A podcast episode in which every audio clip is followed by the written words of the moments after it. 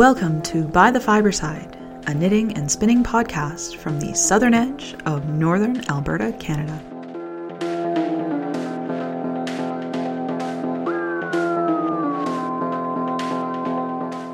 Episode 33 Ode to the Familiar Path.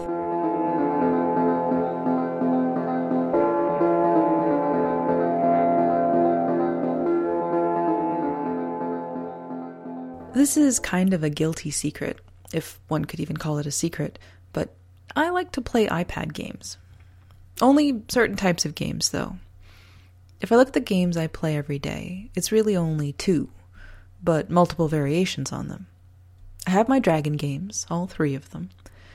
It's basically the same game, with different graphics and dragons and slightly different quirks. Then I have my resource management games, managing a farm, a town, and a kingdom, respectively. Again, the same basic concepts and principles, but with slight variations. Sometimes when I think about it in those terms, it bothers me a little bit that I play the same two games three times apiece. But in a lot of ways, and especially right now when things in my life are all turned upside down and sideways, there is a great deal of comfort in knowing what's expected, in the familiarity of patterns, and in not having to learn a whole new way of doing something. For the last two weeks, I haven't been able to be comfortable in my own house. Closets are torn apart, lists are up and checked and rechecked for tasks completed. Every item is assessed and put in one of three categories keep, store, or go. Is it any wonder, then, that I keep reaching for something familiar? When I was rearranging and purging my library, I had to stop myself from sitting down with several books that I hadn't revisited in a while. It made me sad to try on some summer clothes and fancy clothes in my closet and realize they don't actually fit anymore. Some old kitchen jars went to Goodwill, and I remembered pulling them out of my hope chest my mom had put together for me when I moved into my little apartment. I'm in such a state of mind that when we were making dinner tonight, I pulled out my little container of ground mustard and commented that I didn't know how old it was, that I might have bought it when I moved out on my own for the first time. The last two weeks, even more than the months before it when we knew this was coming, have been a complete shift. Sentimentality is out the window. I wish I could have kept my favorite little black dress, but it was about four sizes too big, so out it went. Mike and I nearly got into a huge argument about his insistence upon keeping two new Slurpee cups, which only supplement the two he already has upstairs, of which he only uses one. I decided, after 10 years of hanging on to it, to sell the rest of my fencing gear. And do I dare talk about the fiber arts? Since I started knitting, I've kept the ball band from every ball of yarn I've ever knit. Just in case, was my reasoning. Or perhaps there was a bit of, I heard you can make a nifty box by decoupaging ball bands onto a plain one. In any case, by the time I hit half an hour of sorting through old ball bands from my box of assorted other knitting things, I was ready to throttle my old self. Into recycling they all went, and good riddance. But I haven't touched the yarn yet. In part, it's been lack of time, but I'd be lying if I didn't say there was a hefty dose of reluctance to do it. It's not that I haven't seen the yarn in the last little while since it's all on Ravelry and most with pictures. It's not like I haven't been through it recently either, which I've done in the last couple years.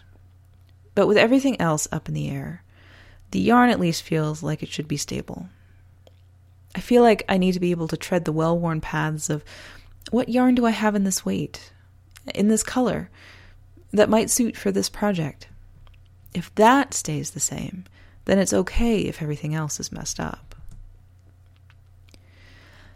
Another part of the last two weeks' mad clean and purge was to move and consolidate all my current works in progress. I have a few, but they all fit into the newly emptied living room side table. Everything that is currently unfinished is in there, and until it's empty, mostly, that's what I'll be working on. But when I think about what's going into my work and knit night bags for the week, it's not the intricate lace shawl, or the embroidery on the chronic pain doll, or the Noro tunic. It's the 2x2 rib hat for Mike, and the stockinette sweater sleeves, and the pair of socks that I'm almost done reinforcing. It's the simple, repetitive, mindless projects. the projects that make the best use of what I have left right now. Knitting at its most essential is just two simple stitches knit and purl. If you really want to get right down to it, you could even call a purl a knit from the other side of the fabric.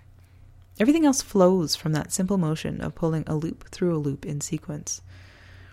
Is it any wonder, then, that when things go a little nuts around here, I find myself drawn to familiar paths?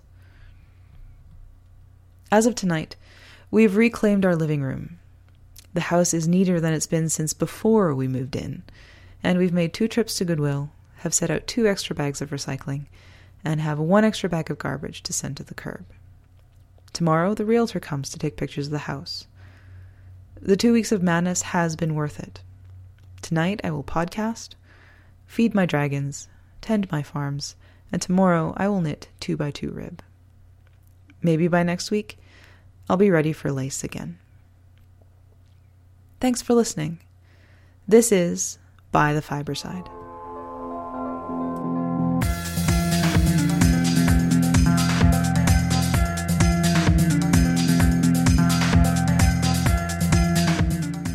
Side bet.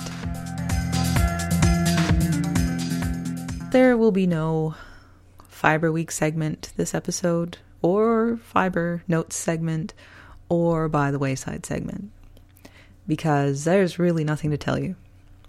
It's been all house all the time. Now, I did manage to get the chronic pain doll knit, finished knitting anyway, and washed, but that's it. No, nothing on the homework, not even knitting up swatches or measuring out 10 yard skeins. Nothing on the tapestry because the weekends here have been filled with house, house and more house and lots and lots of house.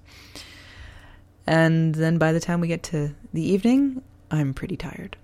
So so rather than fill an episode with declarations of nothing happened, I'm just going to put a side bet segment out there and call it a night because it's already nine o'clock. And I'm a little tired. It's been a long weekend. And then two weeks from now, we'll be right back into it. Because if it's not done by tomorrow, then we have a lot of time to do it, not just two weeks. So, hooray! Back to our regularly scheduled programming in two weeks. For now, a side bet. Since I didn't get anything accomplished in the last two weeks except for house, house, and more house, here's how you enter. Leave a comment on the blog or on Ravelry in a thread I will start, possibly tonight, maybe tomorrow, and let me know what you've accomplished in the last two weeks. I don't care what it is. If you've knit an inch on a sweater sleeve, oh, that's fantastic. Let's make a few segments, a Fiber Week segment and a Fiber Notes segment from the listeners instead of just me. So that's how you enter. I have no idea what the prize is. I haven't really gone through my fiber stuff. We'll see who wins. And and then I'll talk to the person who wins and see what exactly they want. And we'll find out from there. So that's this week's episode. I'm really sorry it's so short and not very eloquent. It's been a long couple of weeks. But I'm really happy with how the house looks, which I guess is something.